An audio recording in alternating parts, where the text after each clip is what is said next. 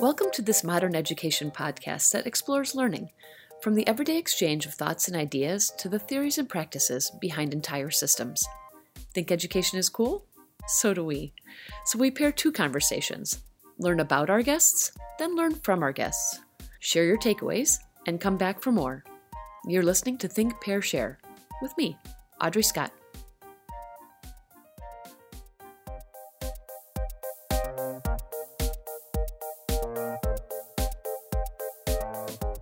Welcome to Think, Pair, Share Hodgepod 21, a year end compilation of just a few of the fun and memorable moments from our inaugural year conversations. As we gather around our own tables this holiday, please enjoy this virtual collection of the lovely voices who informed and inspired us this year on this podcast. I am beyond grateful to our listeners, the team at the Institute for Educational Initiatives, and the Alliance for Catholic Education, and of course, to my guests John Schoenig, Chrissy Trinter, Ernest Morrell, Neil Boothby, Maria McKenna, Kevin Baxter, Kristen Valentino, Mark Berends, Luis Fraga, Anna Haskins, Chloe Gibbs, and Mike Macaluso. They have brought joy and hope to us all. So let's jump into it. First, a little mirth and merriment from each guest. Do you remember the first concert you ever went to? So, um, the first concert that I went to, um, I'm pretty sure was a Steve Miller Band concert. My husband was Prince. It's the best concert I've ever seen in my entire life. I saw Prince in, I don't know, 2015 or something like that. At the end of Purple Rain, I shouldn't say at the end, when he started the guitar solo in Purple Rain, I started to get sad because I was like, this is going to end soon. And I just want this song to go on forever and ever and ever and ever and ever. I never want to leave here. I just want to be here listening to him do that. Choose your favorite Star Wars or Star Trek? Oh gosh, neither. Sorry, do I have no, to pick one of those two? No, I think every if, okay, you know what? Here, if I had to pick one, I would do Star Wars only because all of my colleagues like it. But uh, just, but no, I, neither. Thank you. I've now just turned off half of the audience. They're shutting it off right now. There are a couple. In- Nothing more to hear here. Delete. Delete. Do you have a favorite childhood book and why? There's some Dr. Seuss, like Fox in Socks, and mm-hmm. I think what it is is um, it's the memories you associate with the book because your mom read it to you over and over again and you know i'll talk about the you know the fire engine books and that sort of thing it's like oh yeah you know you just maybe read them over and over again or kids don't necessarily remember the books but they remember the experiences that they have around them and so they're fun you know we used to do dr seuss and we try to make raps out of dr seuss and do beats off of them and that sort of thing but I think it was just fun because you could memorize the words and they were pretty easy and they, they were silly. It wasn't like much to the stories. Um, but I was with Kwame Alexander. We were on a panel and we both chose Fox in Socks. And I went before him. He's like, "No way!" And I guess it's because it's a little bit, it's a little bit hip hop. You know, it's a little fun, and um, so of course I had to give my spiel and then listen to Kwame Alexander just rap the whole book to the audience. I'm like, well, okay, I need to choose a new book. Name a healthy food you enjoy and an unhealthy food you find hard to resist. Well, so my wife Susan, we, we do share cooking responsibilities, but she makes the best salads I've ever had. So I would say a, a salad from Susan would be the the healthiest. Uh, she does all the organic vegan stuff as well. Um, uh, and on the unhealthy side, I one of my remaining vices are Lay's potato chips. Uh, even when I do forty percent reduced salt, I still I still feel guilty when I eat them. If music played every time you entered a room, what would your theme song be? If music played every time, um, The Eye of the Tiger. Ooh, I like that. and no one under the age of 40 is going to know what that song is, but that's okay. I was just going to say a throwback, but that's right. What's a yearbook style superlative you'd give to yourself in high school and your current self? In high school, I would probably say athlete yeah, I played multiple sports and I was kind of captain of the sports team. So I think that probably would have been something people would have said. If you're an athlete in sports, I think you're in the right place at Notre Dame. So that's right. Yes. I did get my doctorate at USC. I know that's a problem for some. Thanks so much for your time, Kevin. Quickest podcast ever. Which of Snow White's seven dwarves is your favorite? Oh man. I think Grumpy is kind of my favorite, honestly. The Grumpy one is so funny, and it's just interesting to see how everybody else reacts to it. I mean, that's a pretty good sign that I'm a psychologist, right? That I'm like interested in what makes the Grumpy character grumpy, but I think he's the funniest. If you had a superhero sidekick, who would it be? See, I told you I'd get one that yeah, was. I don't know. Anne.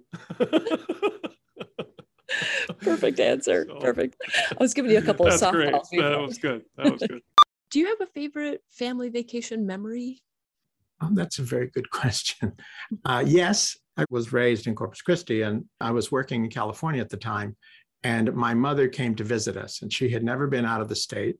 And we decided to take a drive from Palo Alto down to San Diego. And um, my two older children, who at that time were about 10 and 12, joined us. It was magnificent to all be together and to see her talk about this once in a lifetime event. And so we went on a boat in Santa Barbara. Uh, we saw the mountains, we saw the water, we went down Highway 101 in California. And I've always hoped that that was a very special trip for her. She did throw up after we were on the boat in Santa Barbara, but that that passed. So that's neither here nor there. I found out that she didn't like um, being on moving objects other than a car. we found that out the hard way for her, the hard way. Peeps or those orange squishy circus peanuts? Neither. okay, good. Although good orange is my favorite color, so I guess if I have to choose one, well, actually, that's yellow is also my favorite color. And so then never mind. I was going to say I was going to try to answer that, but I can't even do that. Neither. I actually don't really like sweets that much, but I do like the colors of both those orange squishy peanuts and peeps. Good. They both seem kind of happy in a way. Mm-hmm, mm-hmm. Colors, yeah, for sure. We'll jump into those fun questions. You may see a continuing theme: spring or fall? Fall. Orange or black? Orange. Ghosts or goblins? Ghosts. Pumpkin patch or haunted house? Pumpkin patch. Picking apples or bobbing for apples? Oh, picking apples. I don't know who bobs for apples these yes, days. that does not sound appealing. Oh, uh, I'm so excited about the fun section.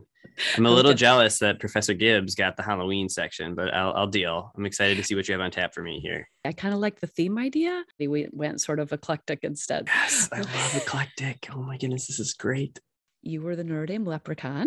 How did you feel when you first put on the suit? Very first time. Oh, that's a good question. And I really appreciate that you call it the suit and not the costume because we're particular about that, that it's oh. not a costume, it is a suit. So thank okay. you very much for recognizing that it's a suit. You sort of step out of yourself in that moment and you just kind of recognize that this is something that's that's larger than you. There's this great scene in the West Wing. I don't remember when it happens, but like President Bartlet, I think it's like his his parish priest comes to visit him from home and like knows him so well and calls him Jed. And he's like, "Is it okay if I call you that?" And he's like, "You know, if you don't mind, call me President Bartlet when we're in the Oval Office. It's not about me. It's just about the office, and it reminds me of the office." And while the Leprechaun is nowhere near the President of the United States, right? it was just one of those things of like, okay, this is something that's bigger than me and beyond me. And I think that was just affirmed over and over at sporting events or visiting, uh, you know, communities and going out and doing service visits, like just people that would come up to you because of a Notre Dame connection, not because of a U connection, and just because of their love, their admiration, their joy for Notre Dame and wanting to share that. So, just that larger than life feeling, I think it was not something that I was prepared for when I became a leprechaun, but something that I just sort of very much grew to love as, as a regular part of the job. Then we'll wrap up with a reflective roundtable. The last 20 to 25 years in Catholic education have been challenging. But I think that like the last 10 or so have shown like more bright spots have emerged than at least in my limited experience, like than what I had seen before. A great deal of hope for Catholic schools, all sorts of like new educational models developing, all sorts of just great teachers and leaders are coming into the sector. There's just a lot to be proud of. Like a lot, there's a lot of vibrancy.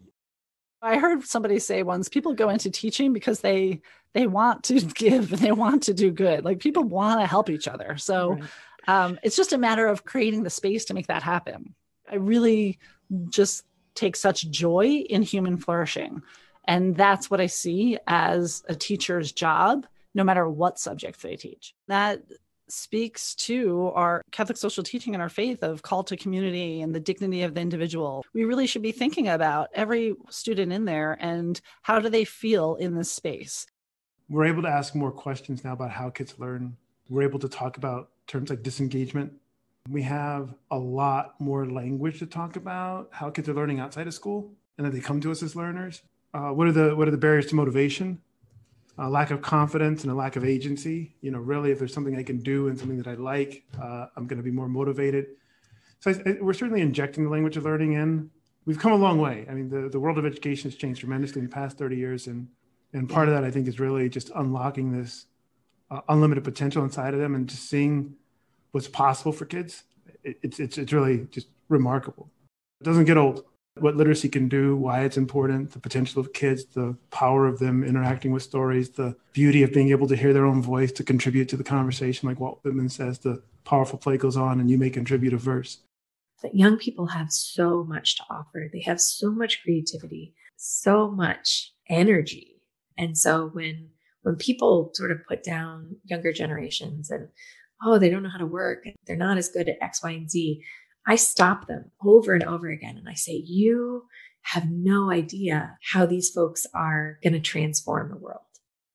I'm so fascinated by how relationships can have a major impact and influence for the better on individual lives. I think relationships are among the most meaningful things that individuals have and, and care about. And what we know is that when folks are experiencing adversity, one of the best buffers against that adversity is, is the relationships that they have. And that parent child relationship, or as kids get older, a close friend, that peer best friend relationship, mentors can be really powerful. Relationships are just so central part of coming to understand things is also just being aware you know coming into awareness and so i think a lot of the practice and or policy or sort of public part of the you know that's a lot of p's.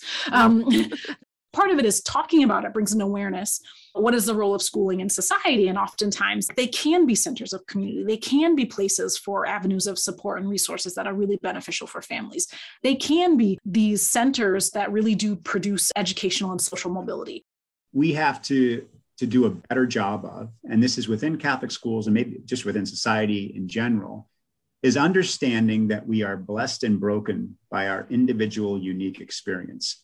So, why equity is so important in my mind from a leadership perspective is we are at a loss if we don't have diversity of those experiences around the table when we make decisions the way the mission, both of Notre Dame as an institution and of IEI, feeds into my work is in thinking about how we get to a place of equitable outcomes for children and how we get to a place of human flourishing where children are reaching their fullest potential because of the kinds of services, supports, the structures that we put in place to make that happen.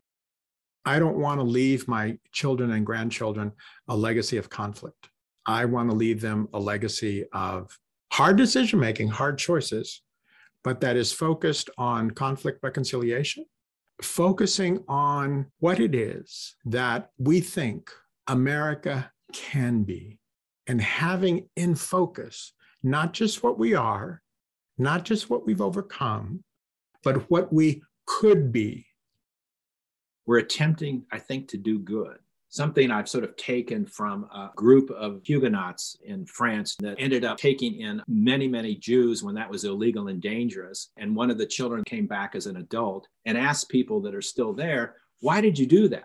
And they said, Well, what else could we have done? This is what was required of us. And that's always stuck with me because I think you know, I think the Global Center and the work in Haiti and, and our colleagues in the Institute for Educational Initiatives and their ACE programs, these are conspiracies of goodness that's who we're asked to be and who we're called to be is, is just a hopeful people and the anticipation that, that comes with the with the holiday season. It's just a special time of being even more so thankful and grateful and hopeful. And even when i think about our young people and our students like there's so much to look to that's inspiring and that's hopeful moving forward.